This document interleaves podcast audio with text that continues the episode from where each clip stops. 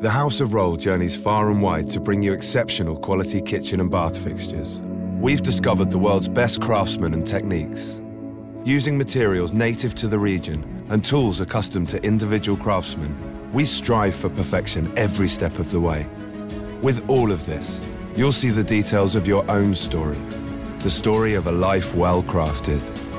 This is the story Craft tells. Welcome to the House of Rohl. The promise of America is being squandered. How are we going to restore our nation back to a sensible, citizen centric government? It's time for populism with a purpose. Welcome to Reimagine America with Joyce Cordy. Joyce is a businesswoman, not a politician, and she's here to offer pragmatic, possible, and post partisan solutions for the 21st century. Now, your host for Reimagine America, Joyce Cordy. And welcome to the Reimagine America Radio Hour. A happy Father's Day to all you dads out there. It's your Sunday.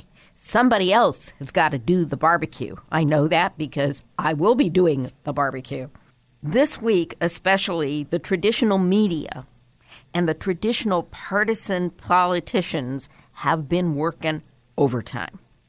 They're there trying to inflame your passions and trying to repeat untruths often enough to make you believe them. And all of that fire and fury and bedevilment just extends and intensifies the hyperpartisanship in both Washington and Sacramento that gets in the way of solving any of the vexing problems that face our nation. My purpose is a little different. I try to inform you, to give you the information that will enable you to make an independent judgment on current events and to encourage you to act on your judgment. As a businesswoman, I focus a lot on the numbers. The numbers tell me what's out of the norm, what needs attention, what you've got to immediately triage, and then how to prioritize longer term change. And there are lots of numbers this week. There's a $200 billion California budget. There's a proposal that has now passed into the initiative stage that will be on the November ballot to split California into three states. And the important number at the moment is it has 17% positive polling, but that will change. Um, and we'll, we need to talk about it. And it's kind of, you know, it's at the philosophical point this at this point. Google Google has plans to build as many as 30,000 housing units in downtown San Jose. Now, let me tell you what those housing units will not be. They will not be affordable. They're going to be high end, uh, they're going to be high rise. Um, they're going to change the nature of the city, which has long been Sam Liccardo's plan to first infill, so build downtown San Jose into a series of skyscraper um, residential um, housing units for young people. His his model is is um, uh, Shanghai, um, and I'm not sure that that fits in California, or that with a housing crisis, an affordable house, housing crisis, that that's the right approach for the city of San Jose to take. But um, it it's Google has the money and Google has the land and Google has the support of the current city council. So, uh, Measure C did pass. Uh, it is an infill proposal. It has long been the intention of uh, City Hall to focus on building a city, a skyscraper city in downtown and leave the so called neighborhoods um, to benign neglect. And that's where your infill is going to come if that policy is continued. So, um, if you live in San Jose, it's time now for activism to ensure that the communities uh, that surround downtown have sufficient funding, policing, streets, sewer, etc., um, to ensure that San Jose continues to give you the kind of urban suburban quality of life that so many of you have paid so much to have. So I don't know that there's going to be a lot more on the show about that right now, but I wanted you to know that the measure passed and what Google's plan is. And there were two major summits this week that President Trump attended. And you all know that I don't dabble too much in foreign policy. I'm, I'm happy that there are real experts out there um, who do that. Um, but it is sufficient to say, from a business perspective, that getting into a uh, unnecessary conflict and a tariff situation with your two largest trade, your three largest trading partners. The three largest trading partners of the United States are Canada, Mexico, and the European Union. And so getting into a tariff argument with them does not serve the American worker well.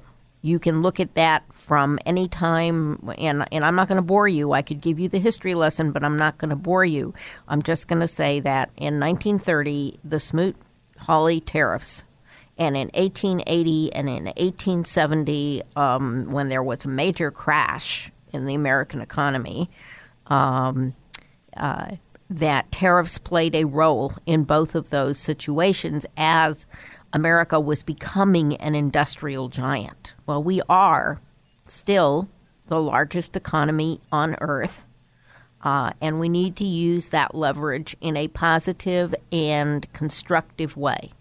On the other hand, um, I'm with Congress about uh, penalties on the Chinese for their um, just brazen theft of intellectual property uh, in the United States, and Congress needs to act to both control the ZTE situation where um, um, components bought in the United States are reverse engineered by the Chinese so they won't have to buy them in the United States um, and where our Defense Department um, believes the Chinese uh, manufacturers are putting devices into those phones that make them tools for further espionage, so that uh, the United States military will not allow any phone built by ZTE and one of its partners in China to be um, sold or on, on a military base or used by military personnel.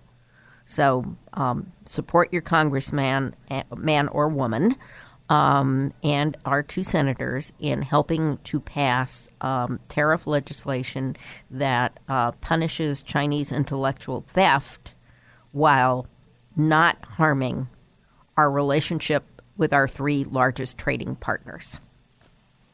And that's the end of that soliloquy.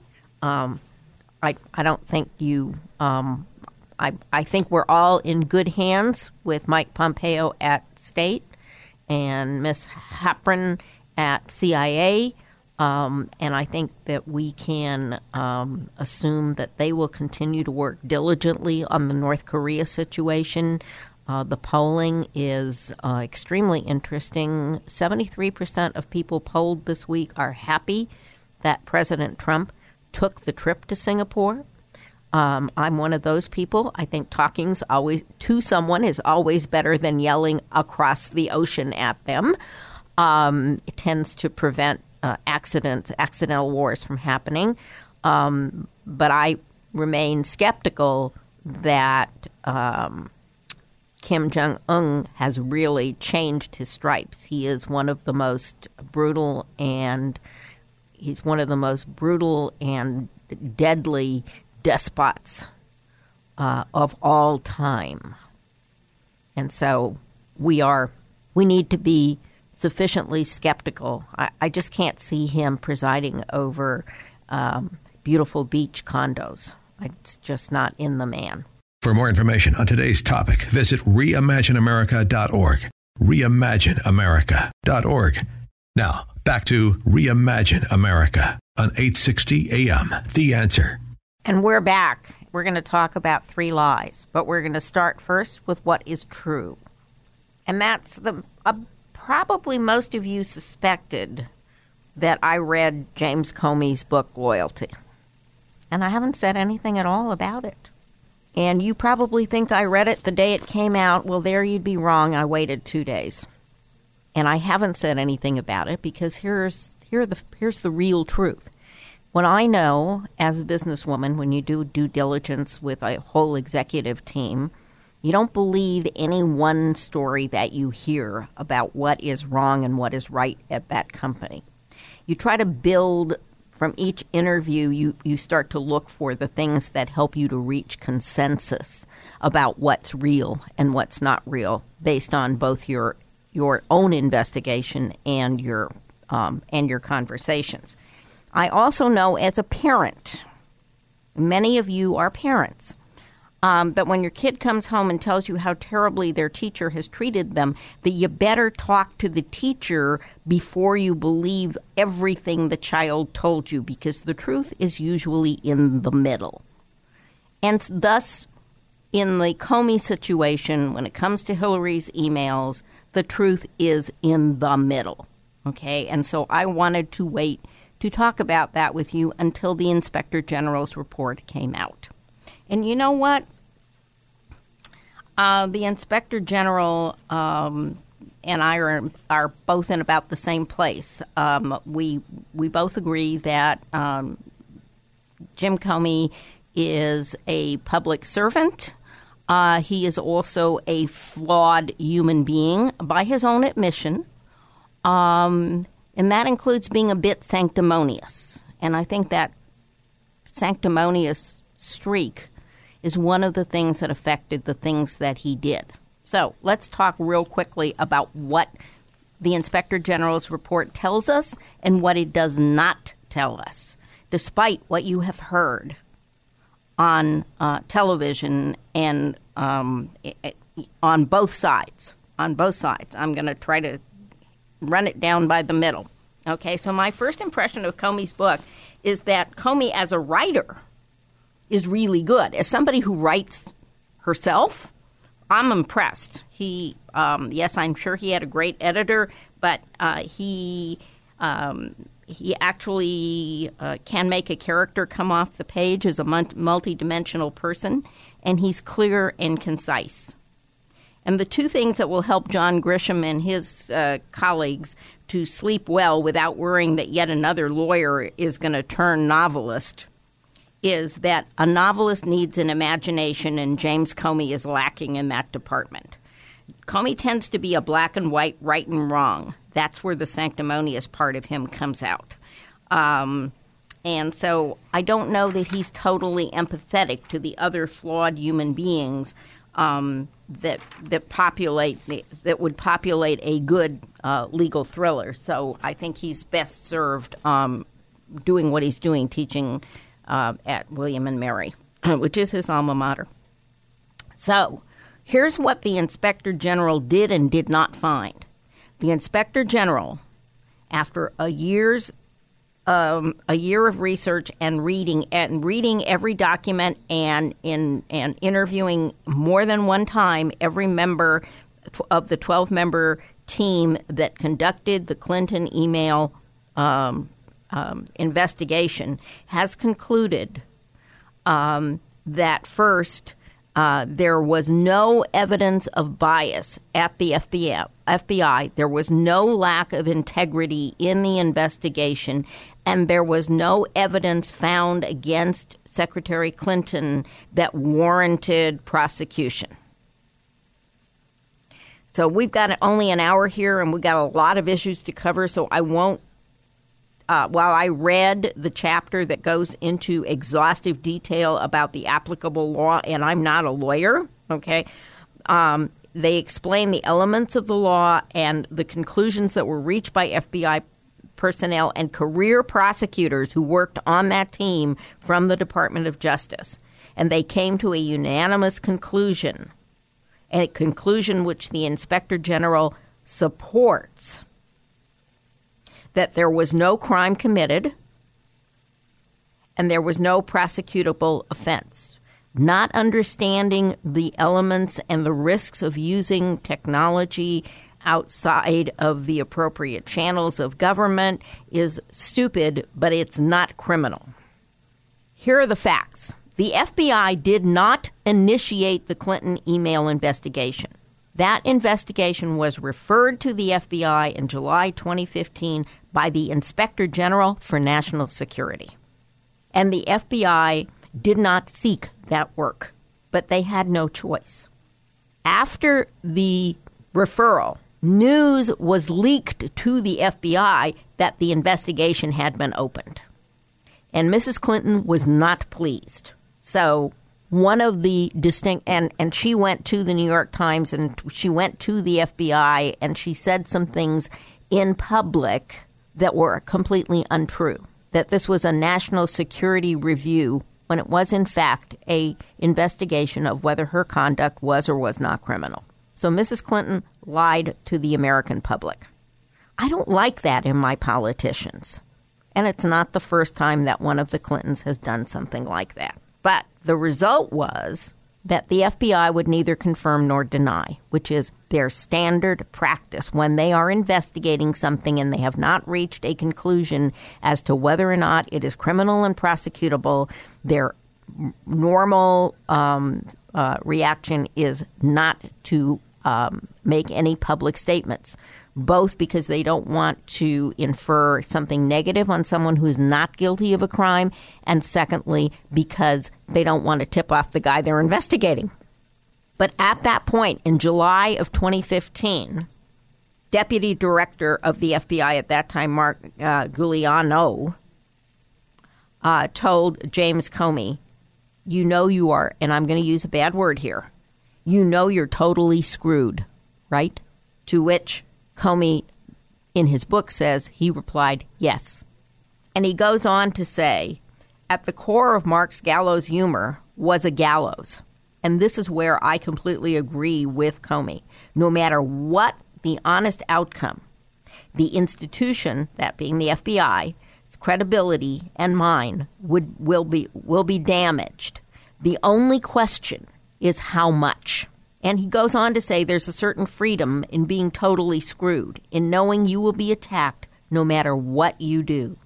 And as a result of deciding that he'd be judged ill either by acting or not acting, he and the inspector general argue um, he was, he was, he acted, and he then the attorney general is absolutely correct. He was insubordinate. He was a subordinate to Attorney General Loretta Lynch and Deputy Assistant um, Attorney General Sally Yates. Okay, and he did not confer while he had talked to uh, Sally Yates, who was his immediate supervisor, uh, as Rob Rosenstein is Christopher Wray's supervisor. Um, he did, in fact, discuss with Sally Yates the evidence as it was investigated uh, and the conclusion that there was no probable crime became clear in the spring of 2016, and they had ongoing discussions about what a declination to prosecute would mean for the for the department and how and how they would go about um, telling the public or telling anyone anything. Okay, remember it is a leak from the New York Times, a leak that came from within the FBI well below uh, Director Comey's level that made the public aware of this. If not, all of this would have been done, and and except for um, WikiLeaks, uh, none of this would have ever become public.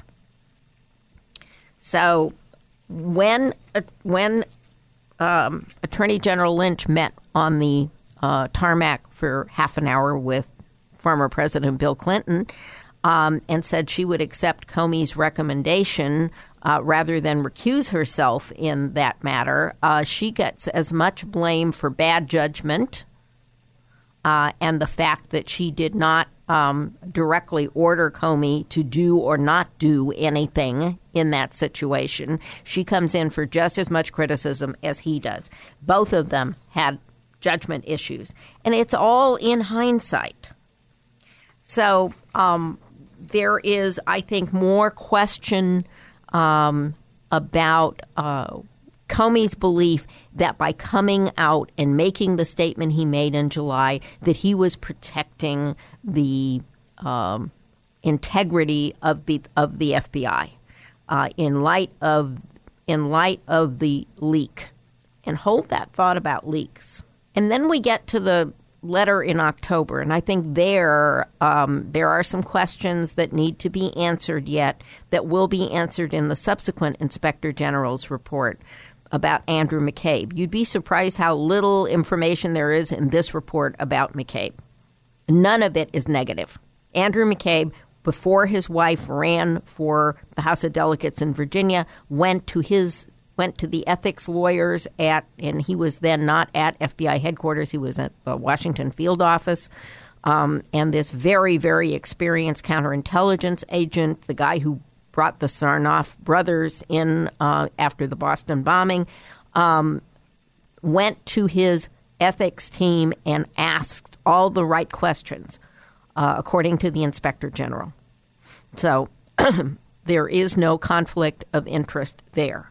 But there are reports of bad behavior, and they get tangled up in the October letter. Should that letter have been written? Should it have not been written? Would, did it change the outcome of the election?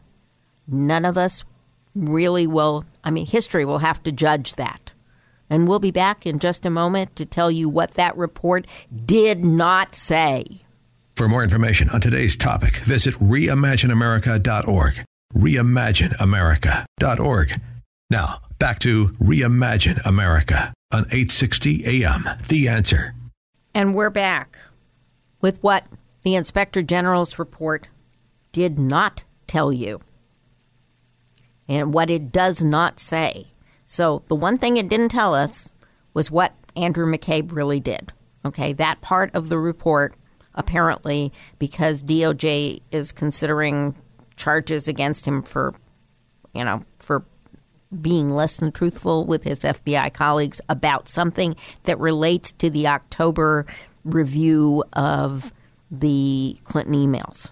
Okay, that that that part um, the jury's out. All I'm going to say is if it were cut and dry that he did something that was illegal, immoral, unethical, etc., Christopher Wray would have taken it upon himself to fire him. It wouldn't have had to go to Sessions. So I don't know. I'm not going to speculate. I'm going to wait for DOJ to do its thing. But here is what the report did not say. And as a citizen, I expect the politicians who who want to govern this country to be scrupulously honest. So, the president went out on the lawn on Friday and he said three things about the inspector general's report.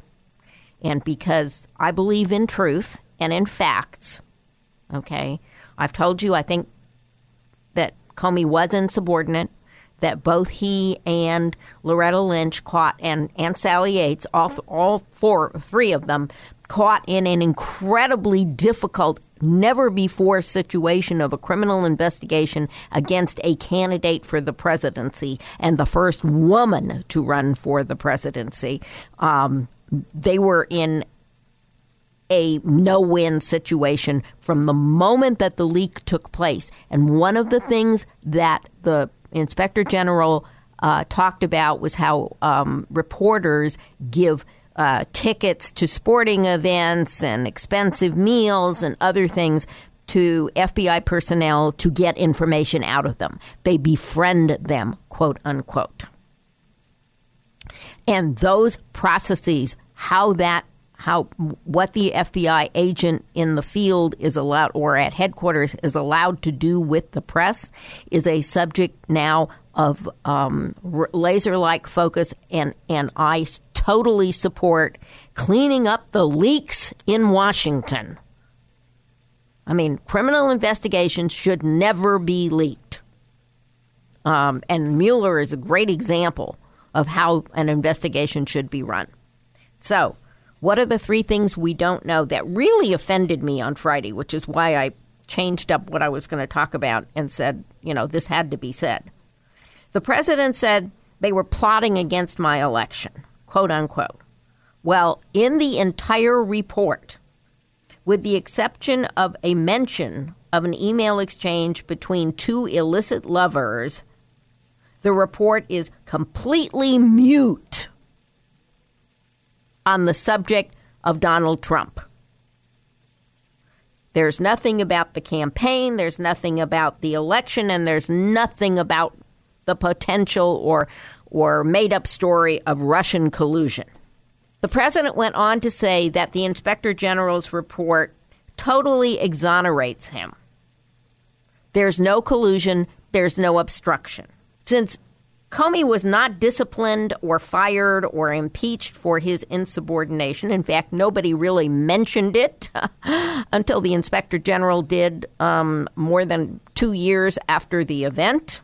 Nor is there a suggestion in the report that he should have been referred to the Office of Personal Responsibility in the FBI or to DOJ or or that he should have been fired for his insubordination, that question remains open. And it will probably, in terms of his credibility as a witness, if there is uh, in in the Mueller investigation, um, there's really no change because there's no dishonesty. He's never denied anything, uh, and he doesn't deny now. He was insubordinate, and you know what? He knew it. He just thought his judgment uh, and his need to protect the institution of the FBI was um, paramount um, it, rather than uh, the attorney general's because he found her conflicted and uh, compromised by her meeting with Clinton and with Bill Clinton, which both Bill Clinton and Loretta Lynch now admit was a mistake. The president also told the press so. So the report does not exonerate Trump because it doesn't mention him. And the president told uh, reporters on Friday, I did nothing wrong. There is no collusion. The IG report yesterday went a long way to show that the Mueller investigation has been totally discredited. Nothing could be further from the truth. Now, I don't believe that Donald Trump colluded with the Russians in the fall of 2016. But I do think other people around him were um, uh, were uh, the Russians reached out to people around him, um, and I think we need to let the guilty pleas and the sentences and the trials and the report from Mueller play out before we reach any other conclusions about how people may have been compromised in the situation. But to say that this report exonerates him is an outright fabrication.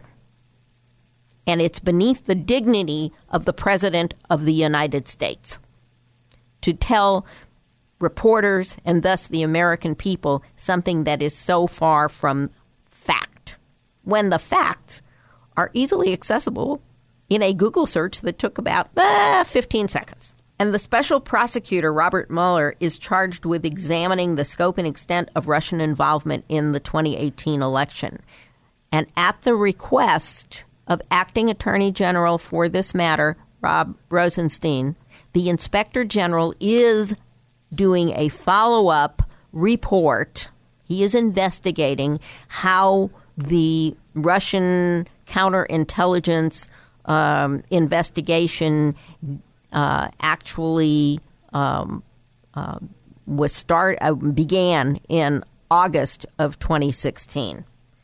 Okay, so to me, the sad thing is all the smoke and all the noise and all the half truths and lies.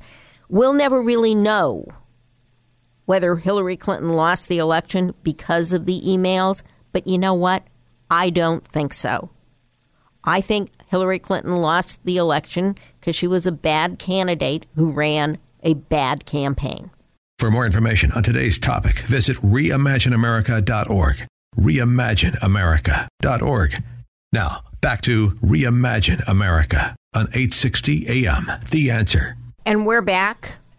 And we couldn't we couldn't avoid um, mentioning the fact that the California state legislature has one more, once more, right at the moment of truth, passed a budget framework.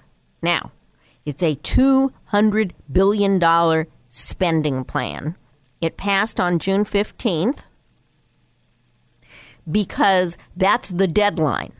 if if by state initiative, by in the Constitution, if the legislature does not pass the framework, well, it says the budget, okay, by July, but by June fifteenth, so that it can be implemented on July first, their pay gets docked for every day they're late.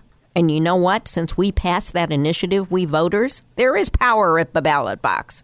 They haven't missed that deadline once. Unfortunately, it does not improve the product.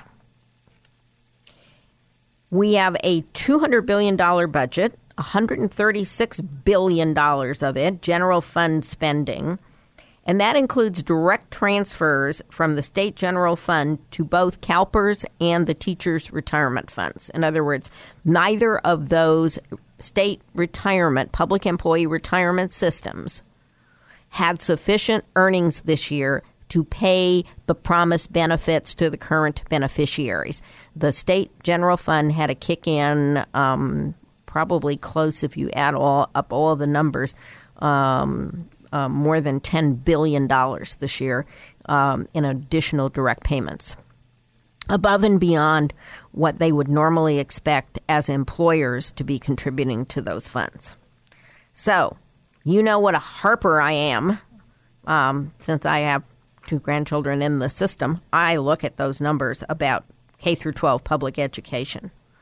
Um, and and yes, public education funding because the state is flush with tax money has increased by about 15%. Okay. So we're going to spend instead of 66 billion dollars last year, we're going to spend 78.8 $8 billion. And that raises the per pupil spending, drum roll please, to a massive $11,116 per student compared to New York State that spends almost 21000 The problem is we do pay our teachers, um, if you look at, at, you know, teacher salaries across the country, we are in the top five. We are probably also in the top five most expensive places to live. So it all kind of averages out. But what it means is so much of this money goes into teacher salaries that there isn't enough money for the kind of equipment that we need to have in the classroom tablets and um, and computers and and um, high technology tools that will help these kids get ready for um, careers that will involve no matter what you're doing. If you're a plumber, if you're a a, an electrician, uh, if you're a carpenter, if you're a software engineer, you, you need to have this early technology access. And our kids are not getting enough of that, and that concerns me. We've increased direct Medicaid spending to a $35 billion. Uh, and with matching funds, that means that Medicaid spending in the state is the second highest um, single item in the budget right after K through 12 education. We did increase a little bit of money um, for the state colleges. If you want to know about the state college funding situation, it's worse than our K through 12. Um, we used to get the university used to get about 40% of the university system the university of california system used to get 40% of its funding from the state of california now it barely gets enough to cover um, tuition costs for low income students um, the community colleges, the, the, the bedrock of secondary education in the state, lifelong learning, they get approximately $5,000 per student. So, um, having done the Technology 2 plan um, for the community colleges as one of that was one of my Gartner group um, projects that I led, um, I can tell you that the small amount of money that is going to go into improving online education is not enough. Uh, and because it's not enough, it won't be used um, wisely. Uh, it won't be used to further connect the online offerings of the various schools in this largest community, college system in the country um, it will only enhance individual campuses so that they end up competing instead of collaborating. And so that's one of those issues we'll go into on another day when there's less new news about how we could better use that system to help our children and ourselves because lifelong learning is important um, both for your career and your well being in this society. But last but not least, in this budget, there you, will recall we computed that that we have about um, a $1 trillion shortfall for affordable housing in California. The state legislature has agreed with the governor that we can spend a whole ooh, $500 million on grants to cities to improve homelessness. So when you see all of this stuff on television about migrants at the border and concerns about how we are housing, clothing, and feeding them and how we are treating their children, okay, I want you to stop for a moment and have some empathy for the 114,000 citizens, many of them veterans who will sleep in their cars or on the streets, on the pavement in California tonight. And I'm Joyce Cordi, and you're listening to the Reimagine America radio hour. And let's take just a minute. You know, we've teased it long enough. Three Californias. Three Californian, Californias have indeed qualified for the budget. Now, Tim Draper, very wealthy venture capitalist, who is backing this initiative. He originally wanted six Californias. Now we're down to three. Uh, says, well, it will improve infrastructure, etc. I can't see how that would happen.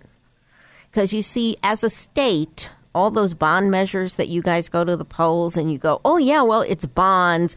And and so the bonds will get paid off. It's not any more taxes, um, etc um, no new taxes, magic word when you pass a bond issue, um, that that creates debt. And so we have about a tr- between between our uh, underfunded public employee pension systems and all of our many bond issues and the California Water Project and all of these other little joint ventures that we do with the feds, we are about $1 trillion in debt.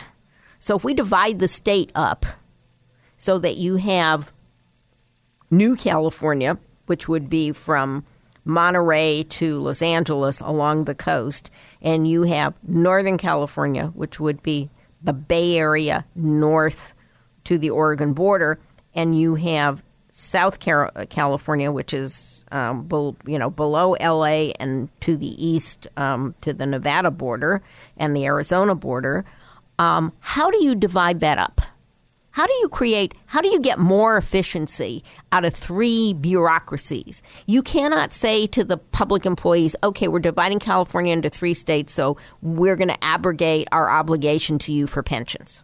We can't do that. We can't discharge any of that debt. So, how do you divide up the debt? Where do you create three capitals? How do you do three state bureaucracies that have to share one set of resources? Okay, the waters the waters in the north. The drinkers are in the south. So how are you going to divide that up through three state capitals? How in, in heaven's name is that going to make you a California resident more comfortable? I mean, the one problem that they solved with this distribution is that if you work in Silicon Valley and live in Manteca, you're going to be in the same state. So you wouldn't be paying state taxes in two states under this solution. Okay. But there is no detail beyond the emotional good feeling. Ooh, we're going to divide California into three. It'll be better. There is absolutely not one word about how this would actually happen. So beware of Trojan horses and Greeks bearing gifts. And we'll be back in just a moment with a couple of closing thoughts. For more information on today's topic, visit reimagineamerica.org. Reimagineamerica.org. Now, back to Reimagine America on 860 AM. The answer. And we're back. Um, I think we've exhausted three Californians. Uh, there are only two more things to say and actually it's one. It's even if we voted to do this, Congress does not have to go along. But there's another initiative that'll be on the ballot in 2020, and that's for California to secede from the Union. So, um, I have only two things to say about that. One is that it turns out that the money backing this is a Russian oligarch. Now, there is some humor in that, but um, um, I think we'll just leave it there. Um, and the other thing I'm going to say is it happens that I'm going to publish a blog today at the reimagineamerica.org site that looks at California historically from the are we a state or are we still the Repub- the California Bear Flag Republic? Um, it's a little bit longer than most of my blogs are, but it gives you a little bit of history and a little bit of a forward look of what the consequences would be for California if it really were to decide that it's a republic and it doesn't have to play by the same rules as the rest of the United States.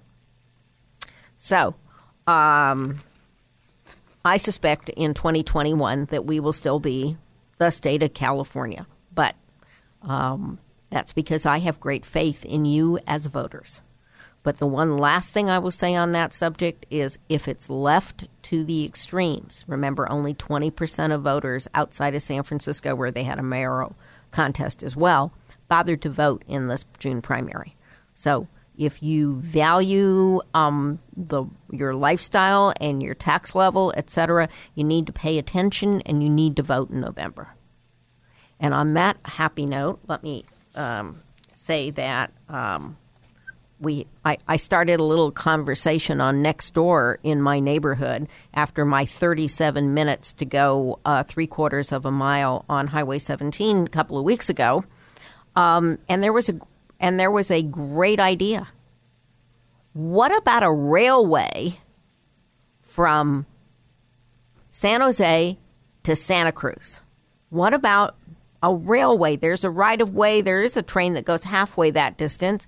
I think it's a great idea, and I'm going to look into it and see um, uh, what the response is from um, those with um, access to starting new ideas. Um, and in the meantime, again, if you want to learn more about the things we talked about, if you want to know more about the things we talked about today, if you want to read about California, the state versus the Bear Flag Republic, go to reimagineamerica.org. You know, I always know what interests me, but what's more important is what interests you a couple of weeks ago, a listener by the name of Cliff um, made a point about the plight of uh, Native Americans in this state and in the country in general. And I just want you to know I've started doing the research to do um, a discussion about that. I've also started a discussion about the um, repercussions, and there are repercussions for women in the business world from hashtag Me Too. And we'll be talking about that in July. And in the meantime, if you have questions, if there are topics you want to talk about, if you want to come on the radio and have a conversation, send me an email at joyce at reimagineamerica.org. I try to respond to as many listener comments as I can. Um, the podcast will be posted at Reimagine America Radio Hour page on Monday. And Reimagine, I need to remind you, is independent and nonprofit. If you appreciate our independent, results oriented, post political voice, please consider making a small donation at reimagineamerica.org. And as always, I appreciate your time and your attention, and I'll look forward to speaking with you next week. And have a wonderful Father's Day.